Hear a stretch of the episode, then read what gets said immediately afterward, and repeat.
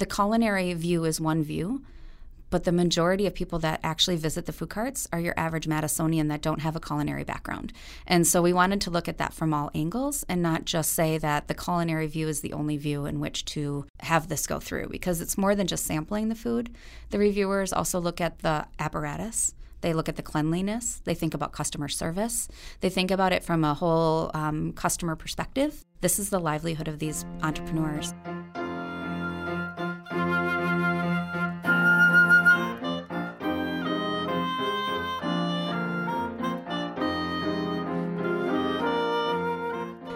Hello! Welcome to the Corner Table, a Capital Times podcast about food and drink in Madison. April 15th was the official start of the food cart season in Madison, as Cali Fresh and Common Pasta, Brazen Hussies in the Pickle Jar all started to take their places on the UW Madison campus and around the Capitol Square. I'm your host, Cap Times food writer Lindsay Christians, and my guest today is Meghan Blake-Horst. Meghan coordinates lunchtime food carts, late night taco vendors, the jewelry and pottery makers on State Street during the farmers market on Saturdays, and much more. This year ushers in some new rules and some cool new food carts that we can't wait to try. Give a listen.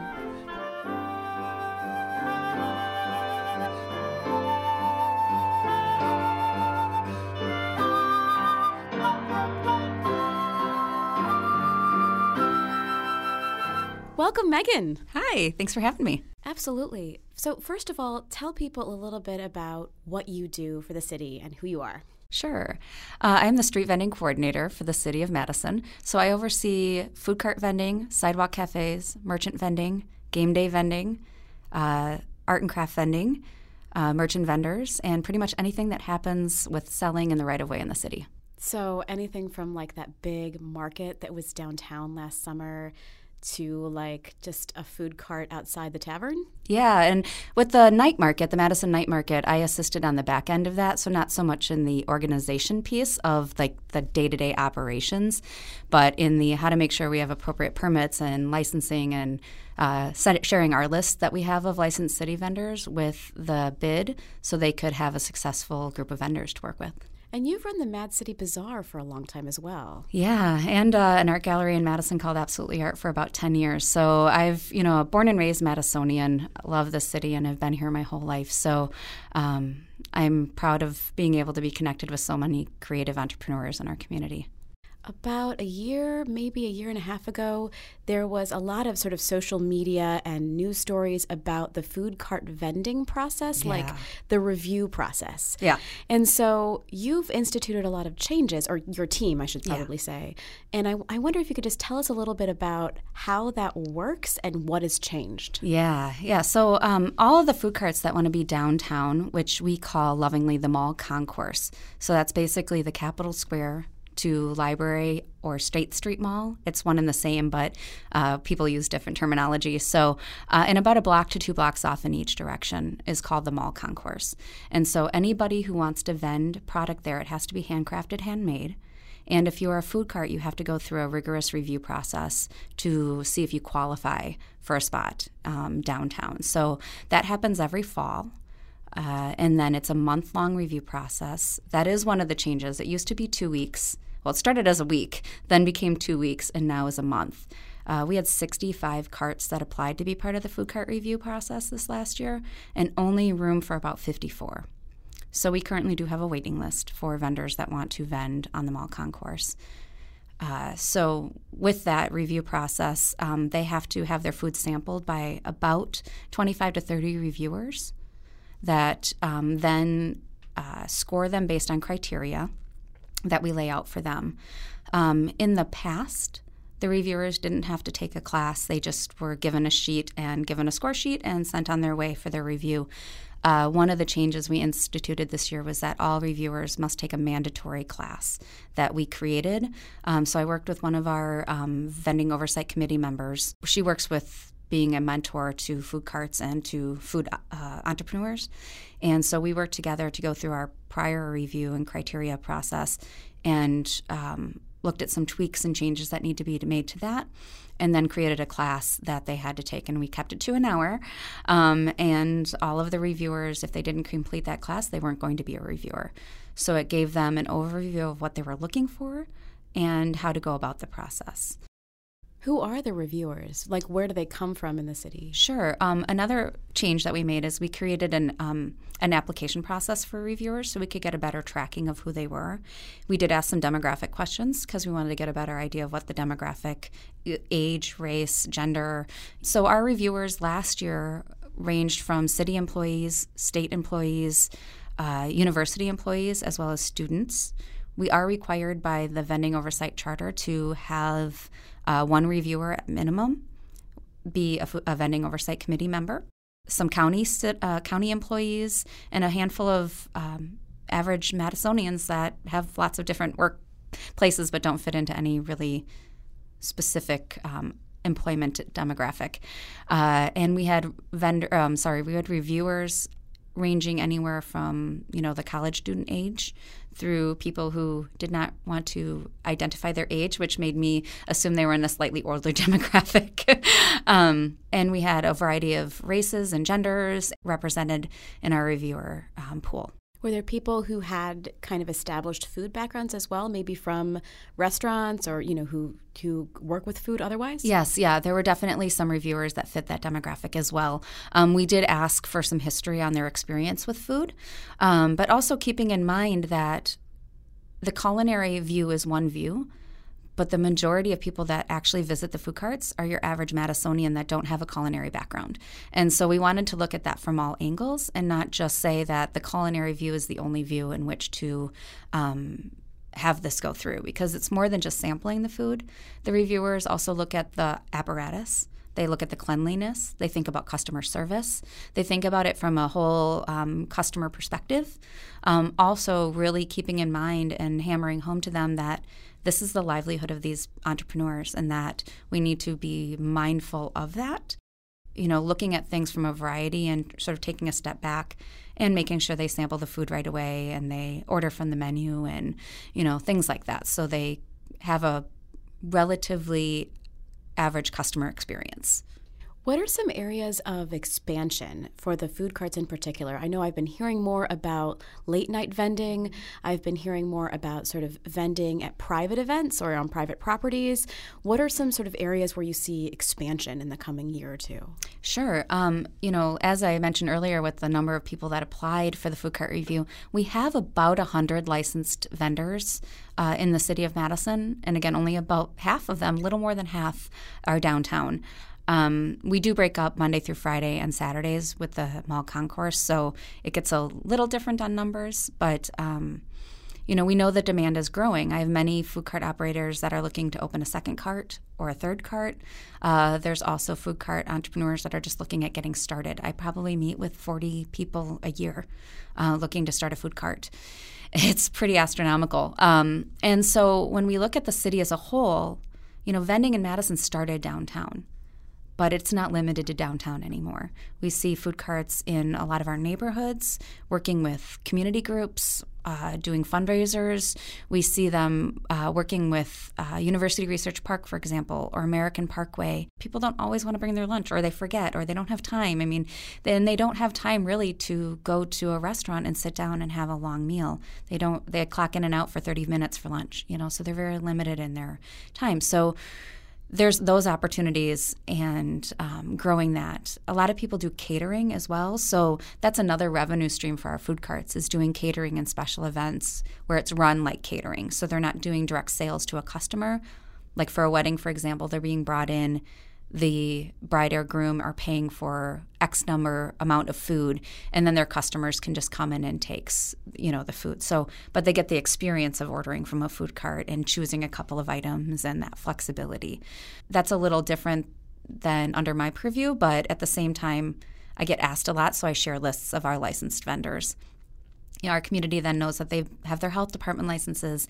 They can follow. They have insurance. They can follow all of the things that um, they want. So we vetted them basically for them by them being city licensed vendors.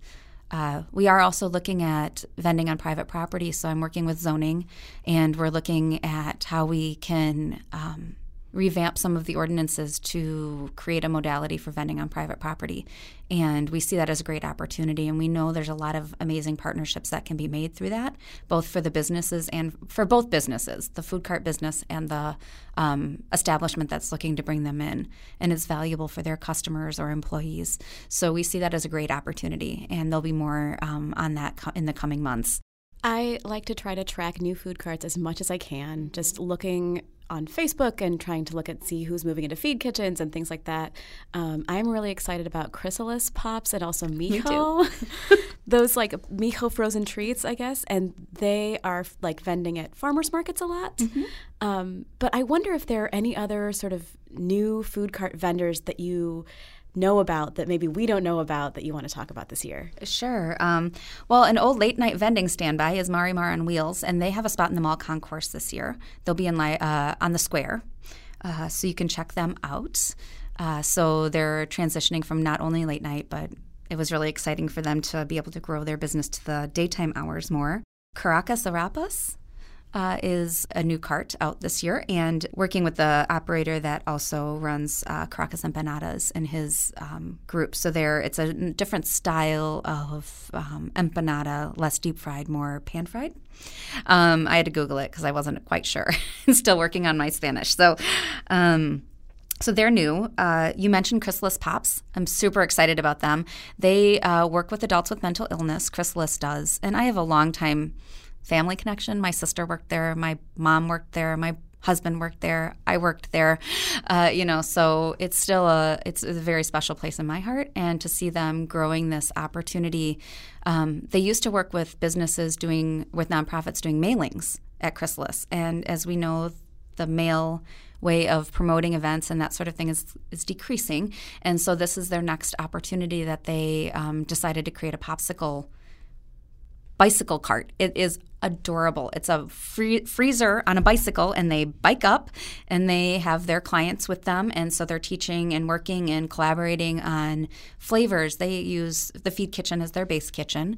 Um, they cut all of their fresh produce into their popsicles, and their popsicles are rel- relatively seasonal based on what fruit and vegetables and interesting combos. So they're um, a new one on the scene. Uh, also, Nani Food Cart.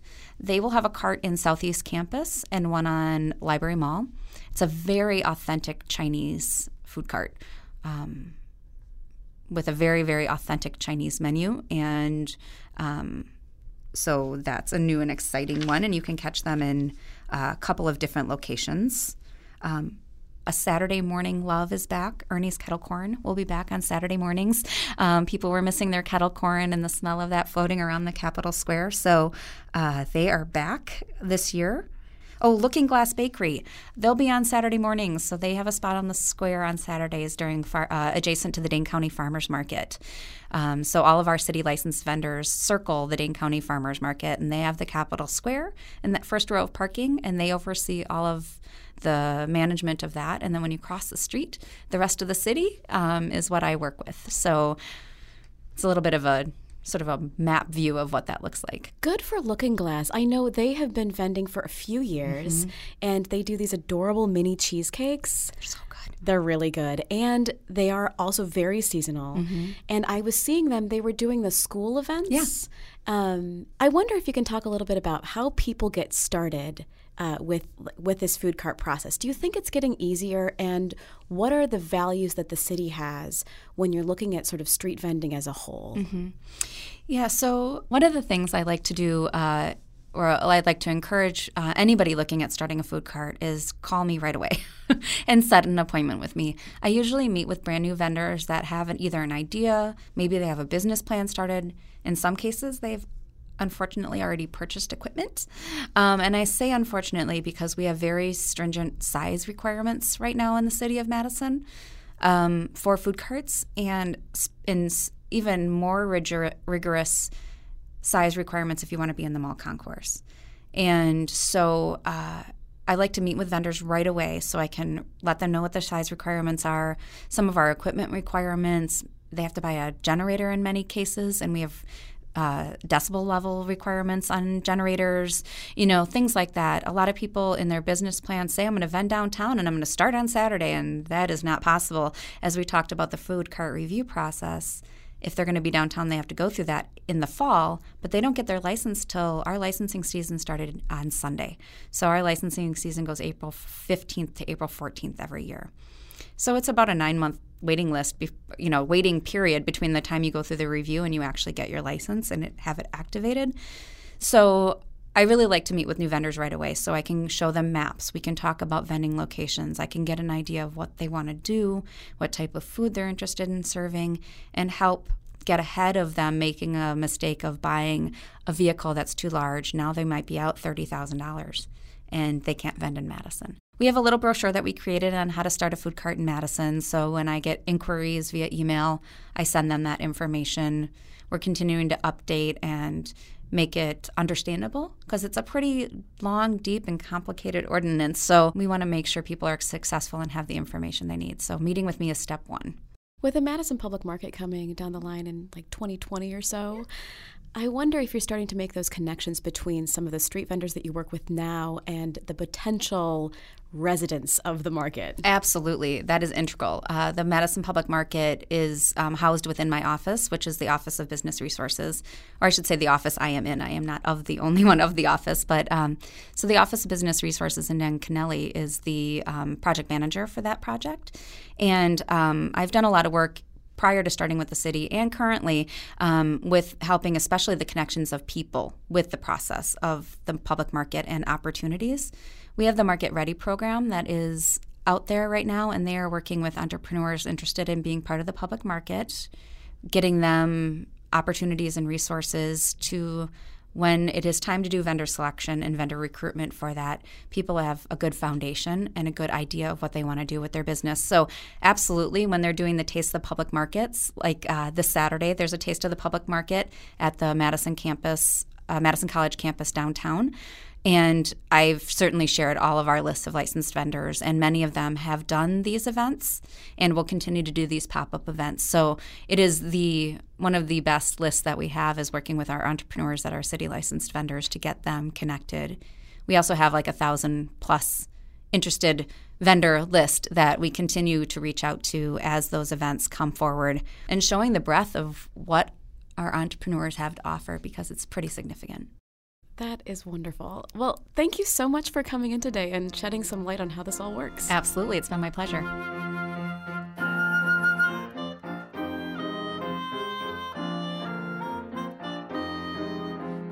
This has been The Corner Table, a podcast about food and drink in Madison produced by the Capital Times. Our music was composed by Patrick Christians. We will have all kinds of food cart coverage coming up this season, so check out captimes.com and subscribe to the weekly food and drink newsletter to stay updated. You could also subscribe to the Corner Table wherever you get your podcasts and follow us on Facebook at Corner Table Podcast. I am your host, Cap Times food writer Lindsay Christians. My wish for you this week is a falafel pita with extra tahini from one of my favorite food carts, Banzo. Cheers!